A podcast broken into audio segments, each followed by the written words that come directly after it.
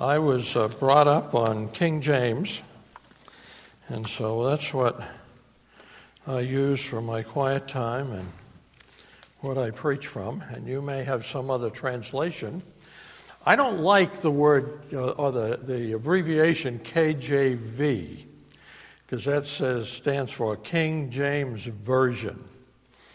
And uh, there's really only one version of the Bible, and that's the original transcripts.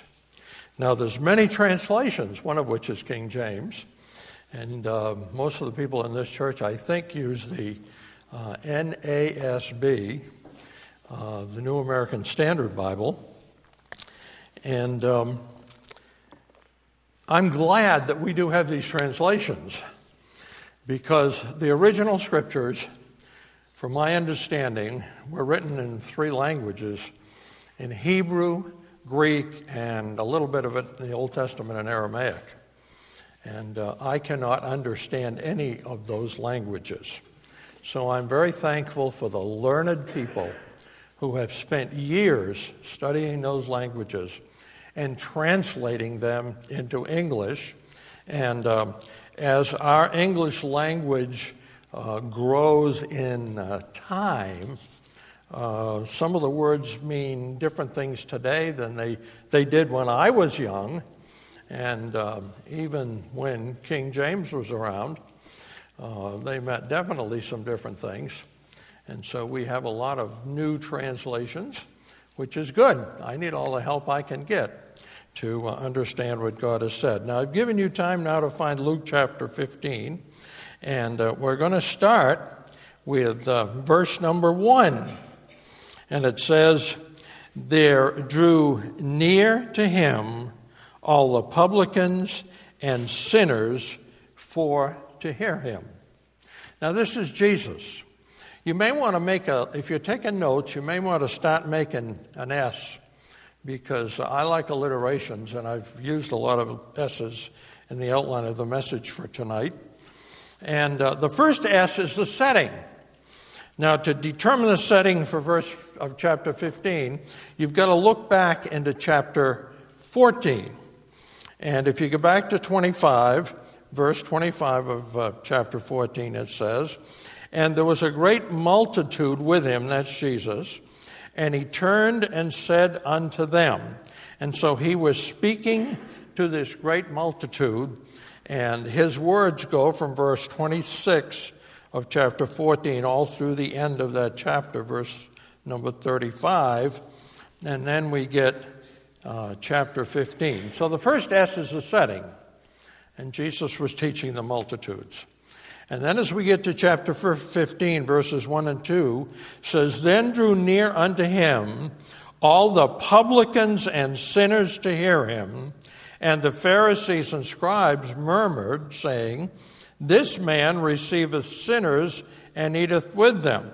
Now, I put a, another S in here, and uh, as I see the sinners and publicans, now that's not Republicans, that's publicans and sinners. I could make a comment, but I won't. Um, but publicans are basically uh, tax collectors. And uh, so they drew near to hear him. And for the yes I used here was a sincere motive. They wanted to hear the Lord Jesus, they wanted to hear what he said and how it applied in their lives. Now, uh, he went on then in verse uh, number two to speak of the scribes and Pharisees. So that's another S there, scribes and Pharisees. And um, the scribes and Pharisees pretty much came not to hear him, but to criticize him. And uh, you will see that uh, in verse number two. And um, so the scribes were the uh, experts, quote unquote, on the Old Testament, which was the only Bible they had in that day. And uh, they were the ones that uh, copied it uh, because they didn't have printing presses and whatnot. And so, if there was going to be a copy, a scroll, let's say, of the prophecy of Isaiah in your uh, local assembly where, where you met, then it would be a scroll and it would have been copied by a scribe. And so they were sort of the experts on the Old Testament. Um, in um, verse number three, it says, He spake this parable unto them, saying, I thought, what am I going to use for an S for the parable that he spoke? Well, um, in my Bible program on my computer, I have 16 translations.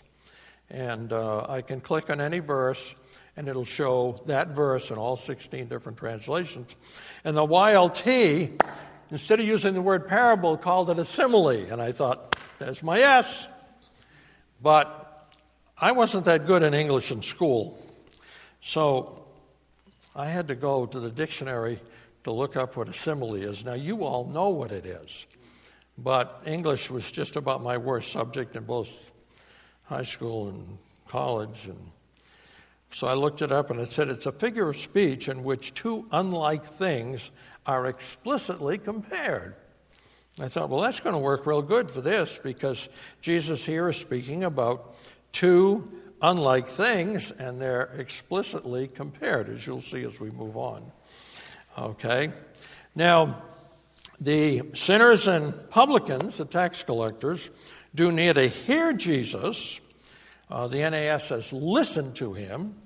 Uh, the scribes and these Old Testament experts and Pharisees, and the Pharisees, by the way, were, uh, I was reading in our quiet time uh, where Dr. Davis said that the Pharisees were basically the heads or the equal to our pastors of local synagogues in those days. Um, and um, so that'll give you a little idea of who they were. And uh, the, uh, they were the critics that came here, and I needed an S for them. So I looked at some of the commentaries, and Charles Spurgeon called them spies. So I thought, there's my S. That'll make good in my outline. So, um, but that's, we've seen why the folks were there to hear Jesus. But I want to ask the question why are you here today? Why did you come to church on this day? What was your motive for coming? Um, I hope it was sincerity. got the yes? okay. I hope it was sincerity that you sincerely want to know the Word of God and you sincerely want to know what God is saying to you and what He wants in your life what He wants you to know and what He wants you to do and how He wants you to respond to Him and His Word. Well, uh, some say uh, there are three parables here. As uh, we go on and uh, read in verse 3, it says, He spake this parable unto them. Now, I'm in no position to argue with any of the commentators but it seems to me it's one parable because it says he spake this parable, and the subject of all three parts of this is the same it is the lost. I know that doesn't begin with an S, I'm sorry, but that does seem to be what the subject is of all the three parts of this parable. And so you may want to make a note of that. Um, and the first one we see in, in verse number four where Jesus says to them, What man of you having an hundred sheep? Anybody here have any sheep? I'll put my hand down. I don't have any sheep. But um, I don't know much about sheep. I've never had any sheep. The only sheep I've ever seen in the presence of a shepherd were in California, Southern California, in, in a town called Palmdale. Uh, my youngest daughter and her husband were missionaries of the Word of Life, and they were assigned to Southern California, the Los Angeles area, and they lived in Palmdale. And on the outskirts of Palmdale was a flock, that's what you call them, you don't call them a herd, I think, a flock of sheep, and there was a shepherd and a dog there. And uh, he had an automobile, uh, but I'm sure this shepherd back here didn't. Um, but it was, it was interesting that he, he and his dog were just walking around this field and uh, allowing the sheep to graze. Now, I didn't stay there all day to see what they did at night. I don't know what they did at night. But that was the only occasion I've ever had to see a shepherd. And uh, here he speaks of someone who must have been a shepherd or, or a farmer who had sheep. And he says, What man of you having an hundred sheep? Sounds like a pretty good flock to me. And uh, of course, we think of David in the Old Testament, who was a shepherd. And it says, If he lose one of them, does he not leave the ninety and nine in the wilderness and go after the one which is lost until he find it? Now, um, the shepherd, it seems to me, has single mindedness. Yes. And I, I think that's good thing for a shepherd. I think that's a good thing for a shepherd of people uh, known as pastors. And he was concerned about every one of his sheep. And one was missing. There were only 99, and one was missing. He was so single minded and so concerned for that one sheep that he left the 90 and 9, it says, and he went after that one sheep until, verse 4, he found it. And when he hath found it, he layeth it on his shoulders, rejoicing. And when he cometh home, he calleth together his friends and neighbors, saying unto them, I have found my sheep which was lost. Now, I think this is a great picture of Jesus, the shepherd of our souls, the shepherd of our flock, the over shepherd. Our pastors are called under shepherds. I think it's a wonderful picture of what he did for me. If you've trusted the Lord Jesus Christ as your personal Savior, then I think he did the same for you. He found me. I was lost. I was away from the fold. I didn't know what you had to do to be a Christian. I just thought, you know, maybe if you read the Bible, and back in those days, we read it in school every day, public school, that if you read the Bible and if you believed it and you did the best you could do and just tried to be a good person, and you had more of those good person acts than the bad person acts, uh, that um, you'd probably make it. Well, I found out that's, that's not true. I found out that it takes more than works and more than going to church and more than reading the Bible. I found out that it requires a personal relationship with Jesus Christ. And I found that out one day when I went to church, and I was not a churchgoer. Those of you that know me have heard me say this before. Uh, but uh, my roommate in college, my, in my freshman year, and the fellow across the hall used to get in arguments about the Bible. Well, I hate to miss a good argument, but I didn't know much about the Bible. I mean, I believed the Bible, I just didn't know what it said. If you'd asked me if I believed it, I'd have said yes. You'd asked me if I was a Christian, I'd said, sure, I live in the United States. I'm a Christian. But I wasn't. Well, I wanted to know more about the Bible, so I wrote to what was then Sears Roebuck, a mail order house, and ordered a Bible, and it came, and I started reading it. Every night before I went to sleep, I'd lay in my bed and unzip my little Bible and start reading it. Didn't know where to start, but just picked a place and started. Thought if you want to know what the Bible says, you ought to go to church. So I lived, uh, my house, where my parents lived, was not where the college was. It was about, oh, 45 minutes away, but I went home on weekends. And so I walked up the main street in this little town in New Hampshire. I think I had to pass seven houses with my little Sears Roebuck Bible. And I knew everybody that lived every one of those houses, and somehow I thought they're all looking out the window at me and said, Howard Bowen's going up the street with a Bible to church. And I don't know that they were, but I just, you know, you have that feeling sometimes. And um, I don't remember how many Sundays, maybe, I, I don't know what it was, three or four.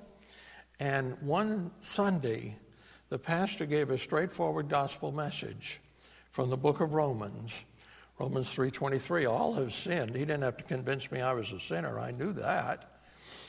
But what I didn't understand was Romans 6:23, the wages of sin is death, separation. A great uh, synonym for, for death is separation. And in this case, it meant separation from God. And I was born separated from God. I was born dead spiritually. But at the age of 19, in uh, 1980, no, year. What, honey, what year was it, honey? Help me. Um, let's see. I was 19 years old. I was born in 1936, 46, must have been 54. 1954, um, I responded to that gospel message that morning. I understood that Jesus died for me personally. I, I knew what Easter and Good Friday were. You know, he died and he rose again. But it never, it never hit me personally until that day. And that day I understood that when he died on the cross, he paid the penalty of death for every one of my sins, which were many. But that if I would put my personal faith and trust in him and believe what he did on the cross for me, then I would be saved, born again, become a true Christian, become a member of the family of God.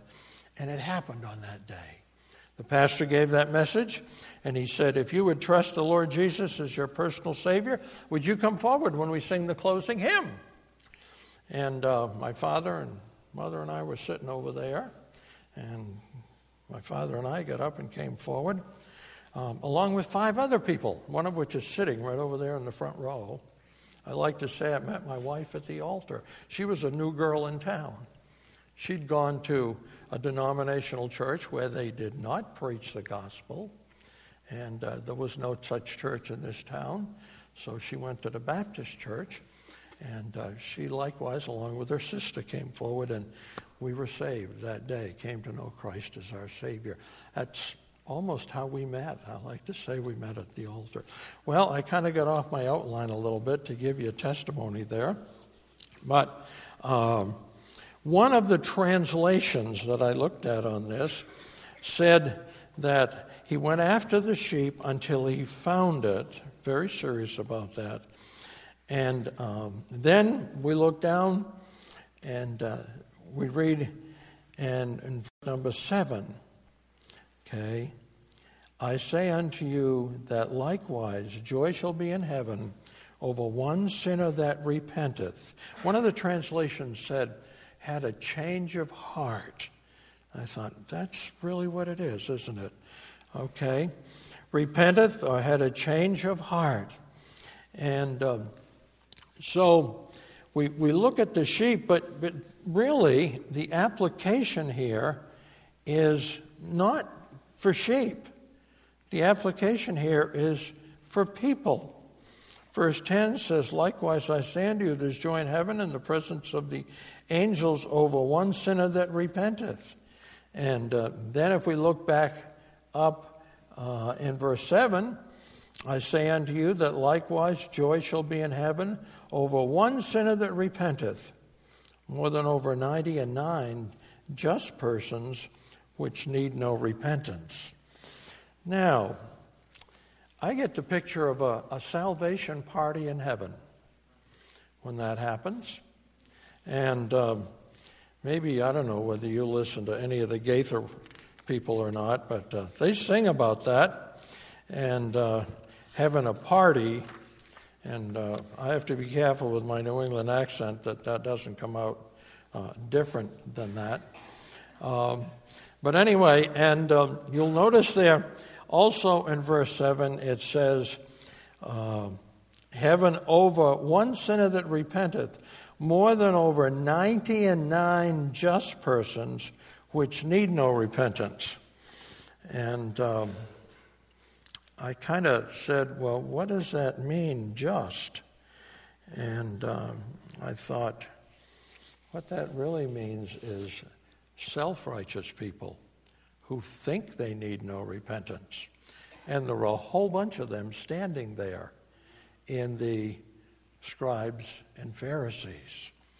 They thought, we're okay. You know, we're the upper crust, we're the religious people. We don't need repentance. But in fact, they did.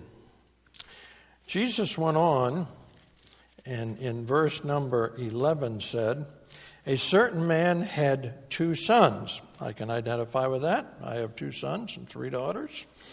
The younger of them said to his father, Father, give me the portion of goods that falleth to me. And he divided unto them his living. Well, I put on the S for that is a self centered son. And um, that's what the younger son was. Um, he was thinking of himself. He said, Dad, I don't want you to, I don't want to wait for you to die. I want my part of the estate now. And um, he thought of himself first, and not his father, and not God, but himself. And um, who do I think of first? I ask myself the question. Who do you think of first? Well, much of the time I think of myself first and not God. And uh, I find myself, as I have my quiet time each day, uh, confessing that sin. Saying, Lord, I thought of myself first here and here and here, and not my wife, and not others, and not you, but myself. And that's a sin. And that was the sin of this son. And uh, there was an older son. Now, according to Old Testament tradition, the oldest son would get two thirds of the estate, and the youngest son would get one third. And so the youngest son said, I'm out of here, Dad. I, I want my third. And um, I can't take the property with me but I want some cash to take with me. And so it says that he took off. And uh,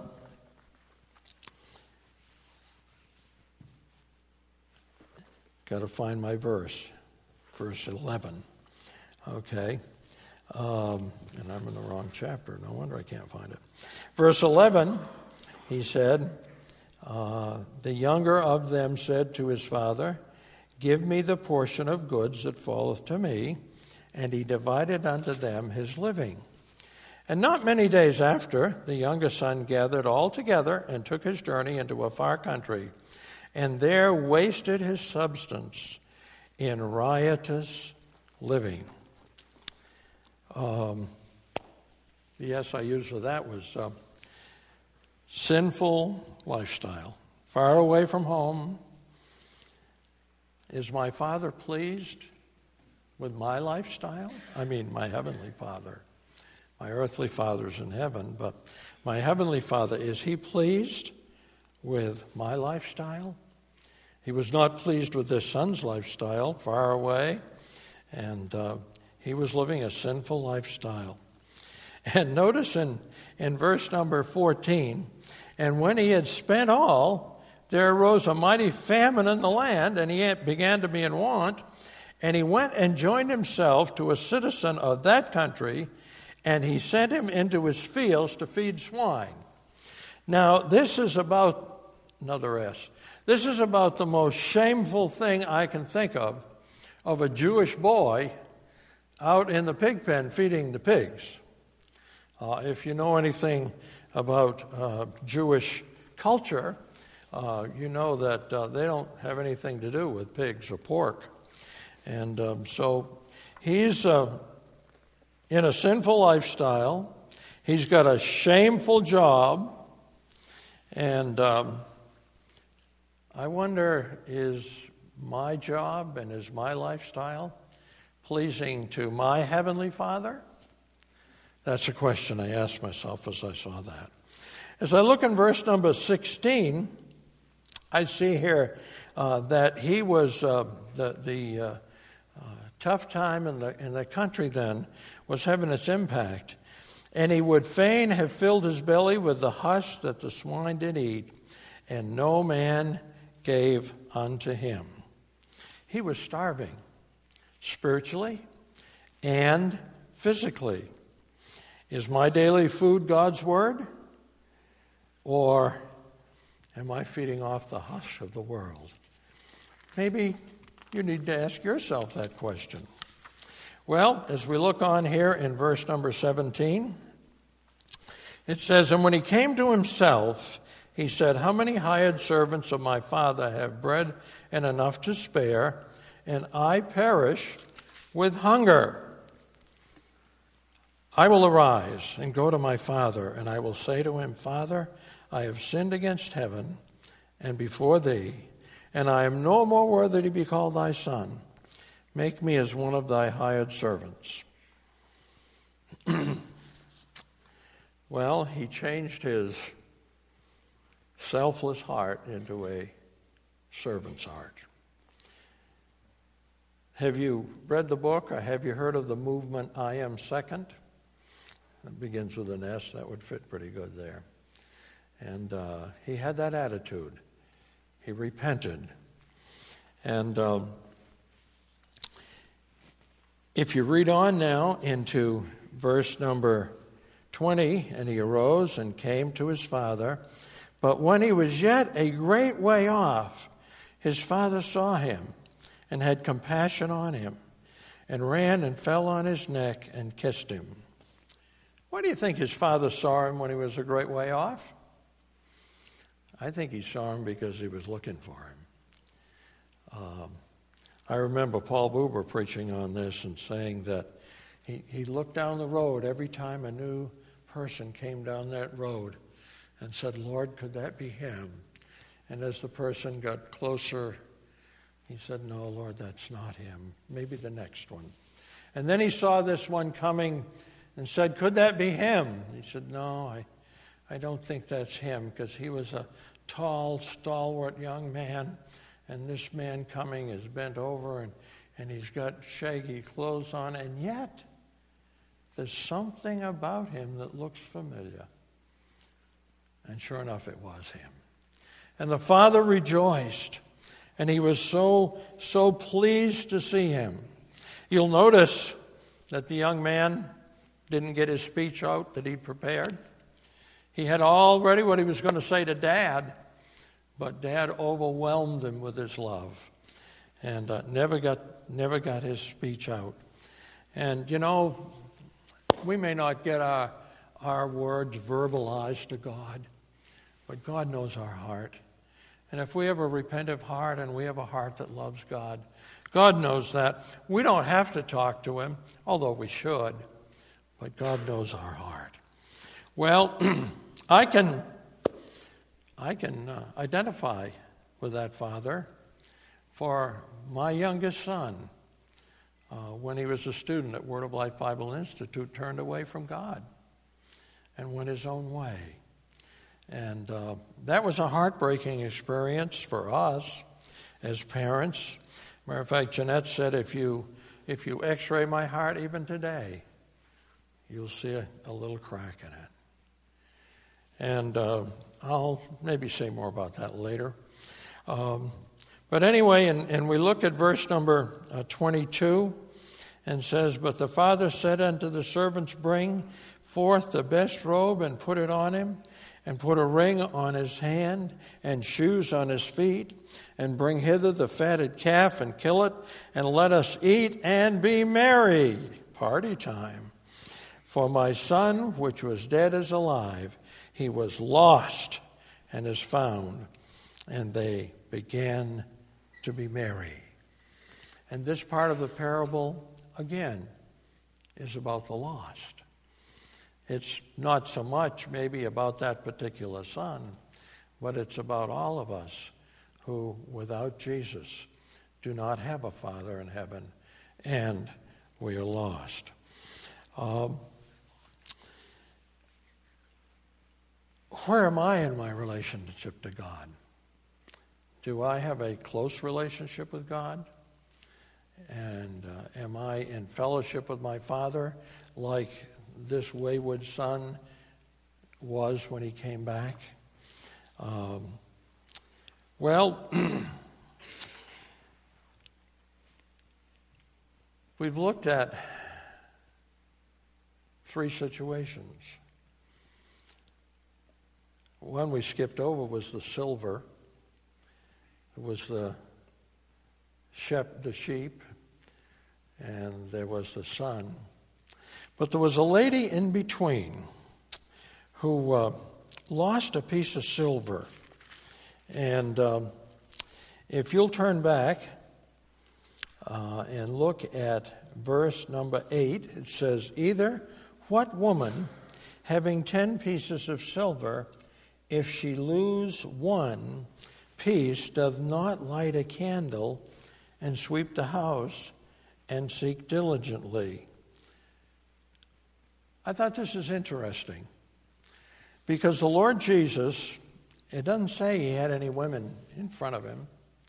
Okay, it says he had scribes and Pharisees, and uh, that uh, he had publicans and sinners, and I don't know, maybe there could have been women tax collectors back that day, but I don't think so. But I guess with the sinners, he did encounter some women who were sinners.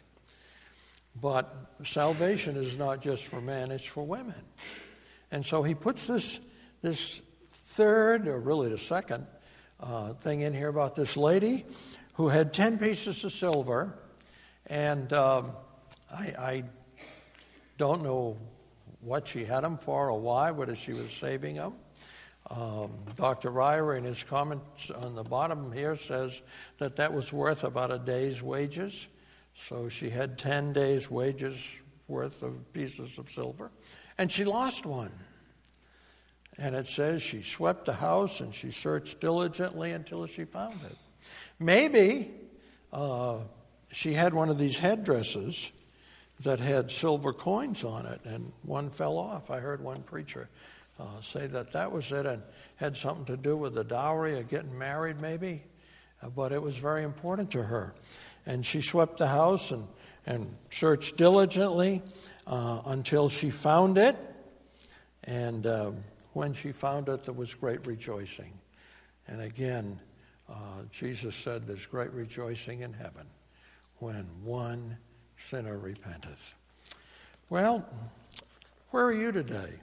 Where am I today? Um, am I in a right relationship with God? Is the Lord Jesus Christ really my personal Savior? I mean, do I know Him in a personal way? Does God live within me in the person of the Holy Spirit? Well, the answer is, is yes to all of those if I know Jesus Christ as my Savior. Um, Romans gives us many uh, indications of our sinful condition, the book of Romans, and uh, of our need for salvation. and Romans 10:8 says, "But what does it say? The word is near you, even in your mouth and in your heart." That word is the word of faith which we are preaching. And that if you confess with your mouth Jesus is Lord and believe in your heart that God hath raised him from the dead, you will be saved. For with the heart man believes, resulting in righteousness, and with the mouth he confesses, resulting in salvation. For the scripture says, Whoever believes in him will not be disappointed.